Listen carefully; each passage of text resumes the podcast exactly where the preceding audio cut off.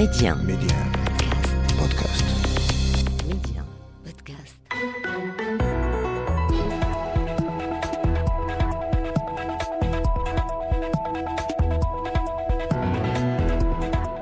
أهلا بكم. حرب أوكرانيا في شهرها الثامن. أوراق مختلطة ومعادلات تتغير باستمرار من تقدم القوات الأوكرانية على الأرض إلى قرار روسيا ضم أربع مناطق جديدة لأراضيها مع إعلان تعبئة جزئية وتهديد باستخدام السلاح النووي.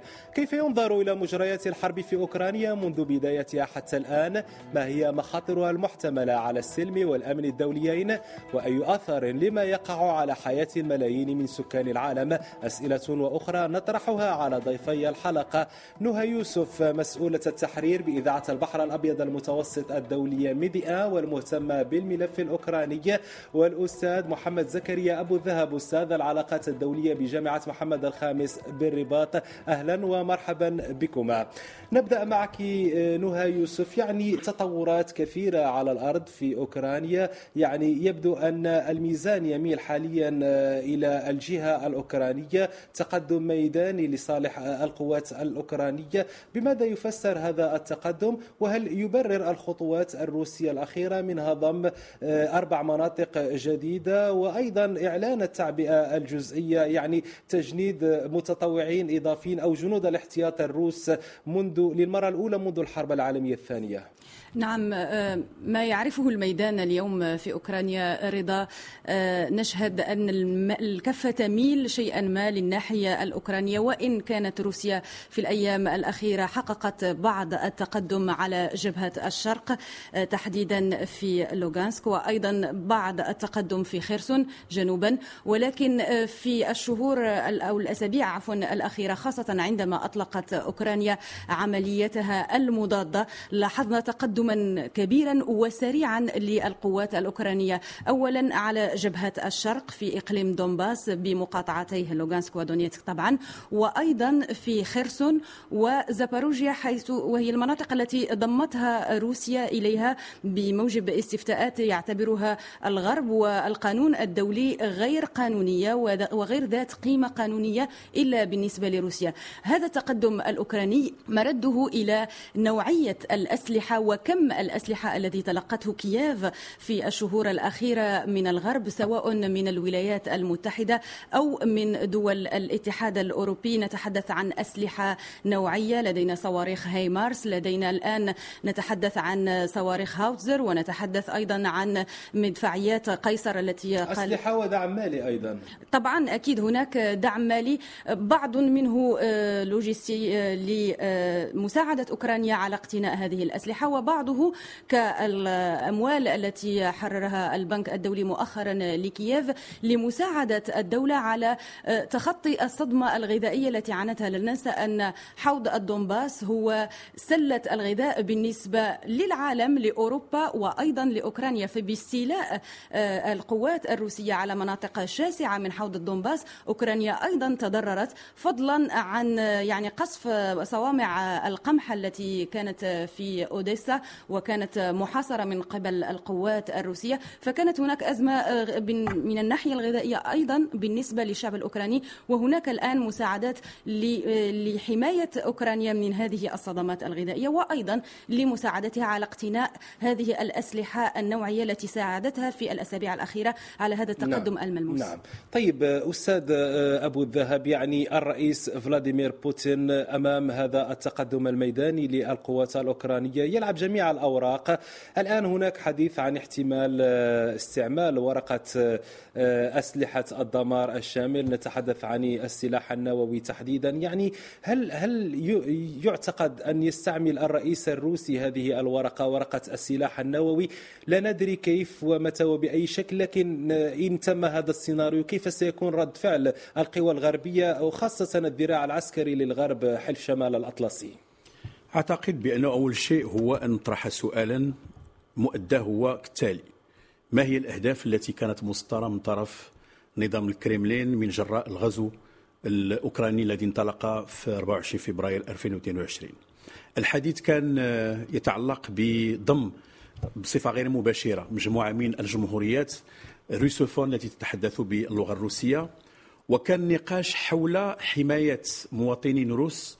كانت دائما تعتبرهم موسكو جزءا لا يتجزأ من روسيا الفيدرالية. السؤال الثاني هل الحرب أو العملية الخاصة كما يسميها الروس حققت أهدافها على أرض الواقع. أعتقد على الأقل من الناحيه التكتيكية مؤخرا مع تنظيم في آخر شوتنبير ما يسمى باستفتاء من أجل ضم الجمهوريات الاربع أعتقد بأنه كان هدف الآن وصل إليه فلاديمير بوتين. منذ الأول كان الرئيس الروسي قال بأنه سوف يجعل نظامه يعني في حالة تأهب ما يسمى mettre en régime spécial يعني les forces armées وذلك ما تم ولكن نعلم أنه في العلاقات الدولية هناك ما يسمى بالردع إلى آخره. لا يمكن أن نتنبأ صراحة وبكل صدق فيما يتعلق بإمكانية استعمال هذا السلاح الذي يعتبر من آه، أسلحة الدمار الشامل. ولكن ما يمكن أن نقول هو أنه طريقة استعمال هذا السلاح هي مركبة ومعقدة جدا. نعم. لا يمكن أن تؤول إلى شخص واحد.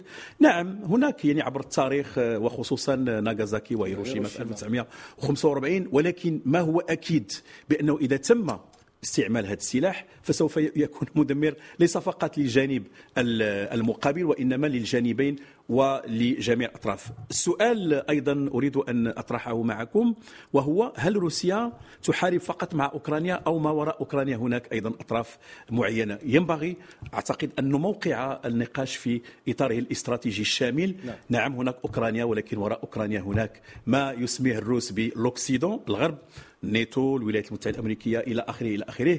فبالتالي من يتحكم في مآل هذه الحرب؟ هذا سؤال ينبغي أعتقد أن نطرحه لكن ماذا لو استعمل يعني النظام الروسي هذه الورقة ورقة السلاح النووي؟ كيف سيكون رد فعل القوى الغربية تحديدا؟ لا إذا إذا تم استعمال لا, لا ندري بأي شكل. هم يتحدثون عن استعمال سلاح نووي تكتيكي. هو على ما يبدو وتابعت مجموعة من البرامج يعني آه، يقولون بأن الرئيس بوتين لم يقل سابقا بأنه سوف يستعمل السلاح النووي.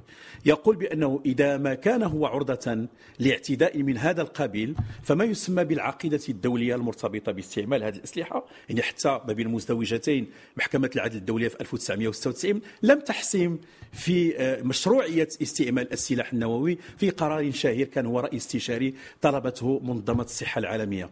ولكن إذا ما تم ذلك بطريقة أو بأخرى. هنا بطبيعة الحال يطرح السؤال حول العواقب الوخيمة. وكما قال المسؤول روس ليس فقط الرئيس الروسي وإنما حتى لافروف وزير الخارجية بأنه سيكون بداية الحرب العالمية الثالثة العالمية الثالثة. طيب نهى يوسف يعني آه، في نفس السياق هل تعتقدين أن روسيا ستلعب هذه الورقة ورقة السلاح النووي؟ أم من الأمر يعني يدخل في إطار آه، مخادعات أو في, في إطار الحرب الإعلامية بين روسيا والغرب؟ نعم دعنا نتفق رضا أنه منذ بداية هذه فلنسميها عملية عسكرية أو حرب أو ما شاءوا آه، كانت هناك بروباغندا من الجانبين سواء من الجانب الأوكراني أو من الجانب الروسي. رأينا أن العالم لم يتوقع قط أن بوتين سوف يحرق ورقة أوكرانيا التي كان يلعبها ضد الغرب ولن يغزوها وغزاها.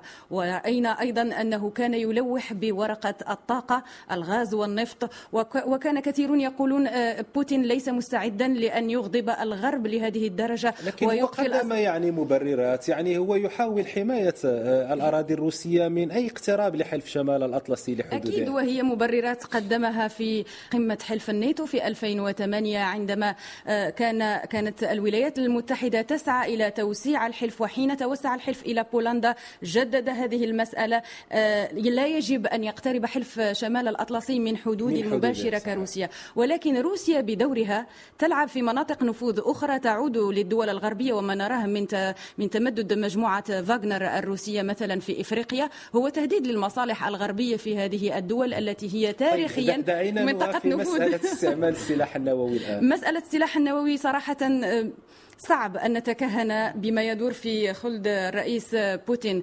أنا أعتقد أنه حتى وإن أقدم على هذه الخطوة والتي ستكون خطوة انتحارية في اعتقادي فستكون كما قلت أسلحة تكتيكية التي هي أسلحة ذات أهداف محددة وبنطاق دمار محدود جدا ومعين. هذا لا يعني أن آثارها السلبية لن تكون بادية ولن تكون موجودة أي أضرار سلبية من غير تدمير المنطقة المستهدفة ولكن على الأقل ستكون هذه هذه هي الأسلحة التي سيستخدمها وليس الرؤوس النووية ذات الدمار الآن الشامل. يعني روسيا ربما أو المصالح الروسية بدأت تتعرض لعمليات نوعية مثلا استهداف الجسر المؤدي إلى شبه جزيرة القرم. نعم هذه العملية هي فعلا كانت عملية نوعية وتأتي في تاريخ رمزي وهو غداة عيد ميلاد الرئيس الروسي. فلاديمير بوتين. ولكن آه، كما قلنا في دردشتنا قبل الحلقة آه، لم يكن دمارا كبيرا. هو الجسر هو مكون هي رسالة. هي ربما رسالة من الأوكرانيين أننا كما أخذت.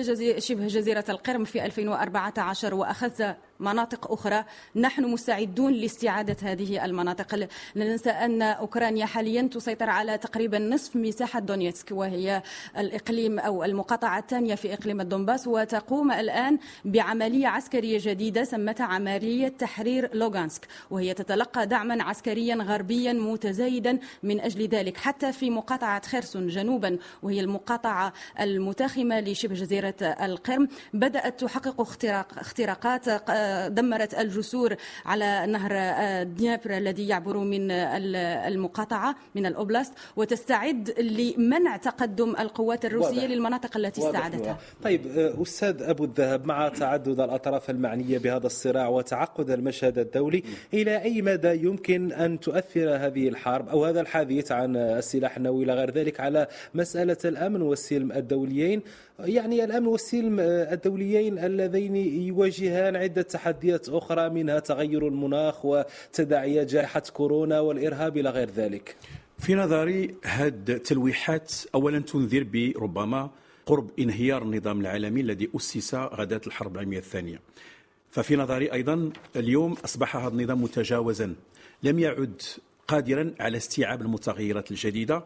وخصوصا لاحظنا أنه انطلاقا من سنة 2020 على الأقل تسارع ما يسمى بتسريع وتيره التغيير والتاريخ l'accélération de l'histoire وبالتالي عندما نتحدث عن مجلس الامن وتركيبته المعروفة خمس أعضاء لديهم حق الفيتو عشرة أعضاء. هل هذه التركيبة حاليا قادرة على يعني ترجمة حاجيات المجتمع الدولي من استباق لحروب من هذا القبيل من غزوات و و حتى أنه ميثاق الأمم المتحدة في نظري الآن أصبح غير قادرا على أن يجيب على جميع التساؤلات. نتحدث عن مبادئ الأمم المتحدة عن أهداف إلى آخره عن ميكانيزمات. مثلا الجمعية العامة مجلس الامن المجلس الاقتصادي والاجتماعي دور الأمين العام. وهذه الحرب يعني جددت النقاش بخصوص مسألة إصلاح مجلس الأمن الدولي. اذا هي تشير إلى هذا وبالتالي فالسؤال الذي طرحتموه هو مركب. هناك بعض المنظمات التي تهتم بهذا الشأن مثلا منظمة الأمن والتنمية في أوروبا l'organisation de la sécurité la coopération en Europe التي أحدثت بجراء آه، اتفاقية هلسنكي 1975 حلف الناتو الآن نتساءل لأنه إلى رجعنا إلى التاريخ سنة 1949 عندما تم استحداث هذه المنظمة كان لاحتواء ما يسمى بالخطر الأحمر يعني السوفيتي بالدرجة الأولى. نعم. ثم إعطاء الولايات المتحدة الأمريكية ذريعة للتواجد في قلب أوروبا لكي تؤمن آه، أمنها إلى آخره إلى آخره، ثم هناك أيضا منظمات أخرى على الصعيد الإقليمي إلى آخره، لا ننسى بأنه اليوم نحن يعني في إطار تجاوز ما سمي بالأحادية القطبية. لم يعد هذا النظام قادرا على تحقيق هذه الأهداف التي تتحدثون عنها. نعم نحن من أجل أن يكون هناك نظام متنوع ومتعدد الأقطاب وأن تكون الدولة هي الصاهره على أمنها بشكل متساو وأن لا تكون هناك هيمنة لواحد. أنا أقرأها من هذا الجانب يعني بطريقة نقدية إن صح التعبير لأنه على كل حال اليوم نحن نقف عند ما يسمى ببعض التداعيات ولكن ينبغي أن نذهب لكن ليس إلى العمق. بالضرورة أستاذ أبو الذهب يعني آه، أن تندلع حرب عالمية ثالثة لإصلاح هذا النظام. لأن les cataclysmes آه، في la prospective نتحدث عن ما يسمى ب les ruptures يعني كاين نقط تماما قاطعه فوقاش كتكون هذه النقاط عندما تكون هزات من هذا القبيل؟ بالأسف الإنسانية في التاريخ عندما نقرأ الحضارات صحيح ونقرأ صحيح. كذا كذا إلى آخره نرى بأنه فعلا هذا وقت يمكن أن يدفع بالبشرية أن تفكر في مصيرها ليس فقط فيما يتعلق بالحرب على أوكرانيا وإنما التغيرات المناخية الأمن الغذائي الأمن الطاقي إلى آخره مشاكل الإرهاب والتطرف إلى غير ذلك. بالطبع. نعم طيب. في سياق آخر آه، نهى لهذه الحرب تداعيات سياسية وتداعيات اقتصادية ومجتمعية هذه الحرب أصبحت تهدد بشكل جدي الأمن الطاقي لأوروبا لدول أوروبا. أيضا تساهم في خسائر حقيقية لروسيا ولدول الاتحاد الأوروبي ولبريطانيا. كيف ستواجه أوروبا مخاطر الأمن الطاقي خلال فصل الشتاء؟ فصل الشتاء بارد والكل يتوقع فصل الشتاء صعب هذا هذا الموسم. بكل تأكيد رضا فصل الشتاء سيكون حارا جدا في أوروبا ولكن ليس من حيث معدلات درجات الحرارة وإنما من حيث ربما الغضب الاجتماعي الذي قد يخلقه ارتفاع أسعار الطاقة أو ربما عدم وجود هذه الطاقة لتوفر الكهرباء التدفئة وما إلى ذلك لهذه الدول التي تستهلك قدرا كبيرا. نتحدث عن اقتصادات كبرى كألمانيا تستهلك الطاقة وكانت تستورد 50% من حاجيتها من الطاقة من روسيا غاز ونفط. فعندما تغلق روسيا الصنبور فهي تفتح صنبور الاحتجاجات الشعبية في هذه الدول. ولاحظنا أنه بدأت بعض يعني حركات الامتعاض لأن أسعار الفواتير في بعض البلدان تضاعفت ثلاث مرات وربما عشر مرات. أوروبا لم تأخذ ربما على محمل الجد الورقة الطاقية التي كان يلوح بها بوتين منذ بداية هذه العملية العسكرية. تجد اليوم نفسها وقد تأخرت على الأقل خمسة أشهر من أجل التحرك لتوفير بدائل معقولة لأن حينما لكن هناك انقسامات مثلا على مستوى الاتحاد الأوروبي. تابعنا نتائج قمة براغ الأخيرة. نعم. لم يتفقوا على أي شيء تقريبا. الانقسامات هنا بشأن مسألة تسقيف سعر الغاز والنفط الروسي. عندما تقوم دول الاتحاد الأوروبي بهذه العملية فكأنها تتخطى مرحلة اللا عودة مع روسيا لأن روسيا الآن توقف تصدير غازها إلى أوروبا بداعي يعني صيانة نورد ستريم توربينات يجب أن يتم إعادة إصلاحها. والآن هذه الهجمات التي هي دون شك هجمات تخريبية تعرض لها نورد ستريم واحد واثنان. ولكن عندما تتحد هذه الدول لتسقف سعر الطاقة الروسية فهي ستحرمها دون شك من مداخيل هائلة. وهذا ما لن تقبله روسيا. في المقابل قامت هذه الدول الأوروبية بتحركات. رأينا أواخر سبتمبر الماضي تدشين أنبوب البلطيق الرابط بين النرويج وبولندا والذي سيكون مفيدا جدا للدول الأوروبية. رأينا أيضا اتفاقات مع دول الخليج كقطر بالنسبة للغاز المسال الإمارات العربية بالنسبة للديزل للشركات الفرنسية والألمانية اتفاقات أيضا مع مصر ومع إسرائيل. ولكن هذه الاتفاقات لن يكون مداها محسوسا في الوقت واضح. الراهن وسريعا. ستأخذ يعني مدة سنوات من أجل نعم. تحقيق هذه العقود لا ننسى بأن عقود النفط وعقود الغاز هي عقود آجلة لا تكون عقود يعني في الحين تكون طيب. يعني على مدة سنوات يتم توقيع هذه العقود طيب أستاذ أبو الذهب على غرار جائحة كورونا لهذه الحرب أثر واضح مباشر وغير مباشر على ملايين السكان في العالم ولها أثر أيضا على المعيشة اليومي مثلا لسكان المنطقة المغاربية كيف أثرت هذه الحرب ولو بشكل غير مباشر على منطقتنا المغاربية. يعني لاحظنا ارتفاع في الأسعار لاحظنا عدة مشاكل مرتبطة بتداعيات هذه الحرب. على غرار جائحة كورونا تحديدا. هي حرب ذات مدى كبير. لأن ليس فقط هو مشكل إقليمي محصور وإنما له تداعيات بما لروسيا من قوة ومن مكانة على الصعيد الدولي في مجالات مختلفة. وأيضا أوكرانيا كحلقة وصل ولكن مصدر للحبوب وهذا شيء مهم جدا. ثم أيضا المشاركين الغير مباشرين في هذه الحرب الاتحاد الأوروبي إلى آخره. كل مواطن ربما حس بتداعيات هذه الحرب على الأقل فيما يتعلق بتسعيرة البنزين والديزل. فرأينا الصعود الصاروخي لهذه الأثمنة عندما نتحدث أيضا عن الطاقة نتحدث عن وسائل النقل نتحدث عن التجارة عن السيولة إلى آخره. وبالتالي فأكيد كما نقول في نظرية الفوضى عندما يحرك أو تحرك فراشة الأجنحة ولو تكون في مكان بعيد يعني تكون أيضا تداعيات في أماكن مختلفة. المواطنون المغاربة كسائر المواطنين احسوا بذلك قبل حرب. على أوكرانيا من جراء تداعيات كوفيد 19 نعم. كانت في مدينة محصورة اسمها في البداية يوهان كان يبدو الأمر بعيدا جدا يعني. وهذا يفكرني فيما قاله جلالة الملك في أعتقد قمة الرياض 2016 عندما تتحدث عن مفهوم الأمن. لم يعد هذا المفهوم له آه، فقط تعريف إقليمي أو جغرافي وإنما له تعريف إجمالي أو شمولي. ما يمس الخليج يمس المغرب ما يمس المغرب يمس الخليج. وبالتالي فأكيد بأنه اليوم كلنا معنيون بما يقع وما يجري حول هذه المنطقة وأكيد بأنه كما يقول الخبراء سوف يكون ما قبل الحرب على أوكرانيا وما بعد الحرب على أوكرانيا. نعم. نفس السؤال تقريبا آه، نهى يوسف لهذه الحرب تداعيات وآثار يلمسها حتى المواطن في المغرب وفي المنطقة المغربية. برأيك كيف أثرت آه، تداعيات هذه الحرب على المعيشة اليومي للمواطنين المغاربيين والمغاربة؟ كما أشار الأستاذ زكريا يعني في معيشنا اليومي لاحظنا ارتفاعات كبيرة في أسعار العديد من المواد الأولية في أسعار المحروقات وبالتالي كما قال الم- عندما نتحدث عن المحروقات نتحدث عن النقل نتحدث عن سلاسل الإنتاج عن العديد من القطاعات التي تتأثر بصيغة غير مباشرة هو تأثير دومينو.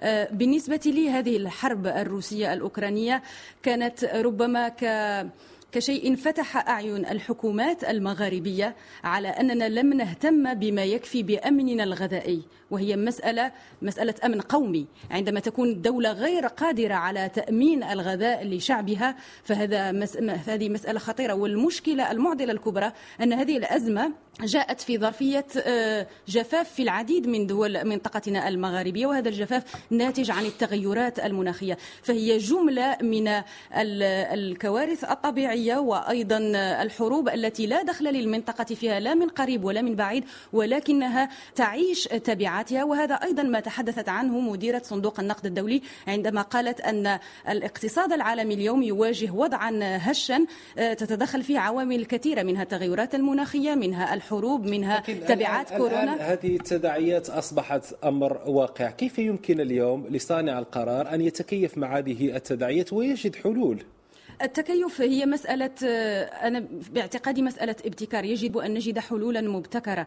آه، لدينا الآن آه، وضعية مثلا في المنطقة المغاربية مجمل دول شمال إفريقيا تعاني أزمة جفاف. صادرات الحبوب من أوكرانيا وروسيا قلت بشكل كبير رغم مبادرة البحر الأسود التي رعتها الأمم المتحدة بين أوكرانيا وروسيا بوسط تركيا أيضا. ولكن نحن كدول يجب أن نبحث عن حلول. هذه الحلول تتطلب أيضا موارد. إذا تحدثنا مثلا عن النهوض بقطاع الفلاحة في أزمة جفاف يجب أن نلجأ إلى تحلية مياه البحر. يجب أيضا أن يكون المواطن واعيا. بضرورة ترشيد الموارد. عندما يكون هناك تبذير للموارد ال- الأساسية كالمياه فالمواطن أيضا يساهم في تدهور أمنه الغذائي بهذا. يجب أن يكون هناك وعي من المواطن ووعي من الحكومات أيضا. نعم أستاذ آه، محمد زكريا أبو في نفس السياق يعني في فترة الأزمات. آه، يعني العالم الآن على صفيح ساخن قد تكون حرب يعني كونية قد لا تكون. المهم يعني كيف كيف يمكن أن نتكيف مع هذا الوضع وأن نستبق الأسوأ إن وقع؟ لا قدر الله. هي صراحة آه، الأزمات أولا توقد الوعي الإنساني أولا آه، تجعله يشعر بنوع من التضامن مع كل الشعوب بصفة أو بأخرى. وهو يذكرنا بأن الإنسانية موحدة جمعاء وأن ما يهدد الكرة الأرضية يهدد الجميع. فما يقع في روسيا يهم المغاربة أو الجزائريين أو التونسيين أو أو غيرهم أو ما يقع في بلدان أخرى. آه، وأنا متفق مع مع الأخت الكريمة. آه، مفهوم الأمن الإنساني أعتقد جعل كل شخص هو الراعي لأمنه ولسلامته عن طريق مثلا كيف يستعمل الماء كيف يدبر الماء. هل مثلا هذه الأزمة الطاقية جعلته يستعمل بشكل أخف الكليماتيزور أو, أو, أو, أو إلى آخره إلى آخره. وأعتقد بأن هذه المسألة ضرورية. قد نادى بها آه، البنود في بداية التسعينيات وعلى هذا الأساس هناك ما يسمى بال indicateur de développement humain إلى آخره. ولكن أنا ألح على هذه المسألة أن الوعي الإنساني بضرورة الانخراط في مسار التغيير لأنه لا يمكن أن ننتظر كل شيء من الحكام. هم يفعلون آه، على حسب الجهد ديالهم على حسب القدرة ديالهم لأن هناك إشكالات مرتبطة ومترابطة هناك أشياء تأتي من الخارج لا نتحكم فيها ولكن أعتقد أنه كما قالت الأخت من خلال ابتكار وسائل جد- جديدة. يمكن مثلا أن نحصل على نوع من الأمن الغذائي اليوم. ممكن أن تكون هناك زراعات آه، وسط الماء دون أن تحتاج إلى تربة. الزراعات البيولوجية إلى آخره. والمغرب بما ركمه ما ركمه من تجارب. أعتقد أنه مؤهل بأن يستفيد من هذه الازمه شكراً. وأن يذهب مضيا في المستقبل إن شاء الله أستاذ ليتجاوز هذه الازمه محمد زكريا أبو الدهب أستاذ العلاقات الدولية بجامعة محمد الخامس بالرباط شكرا جزيلا شكراً. لك. شكراً. يوسف مسؤولة التحرير بإذاعة البحر الأبيض المتوسط الدولية ميديا والمهتمة بالملف الأوكراني. شكرا جزيلا لك. شكرا لكل من تابعنا وإلى اللقاء.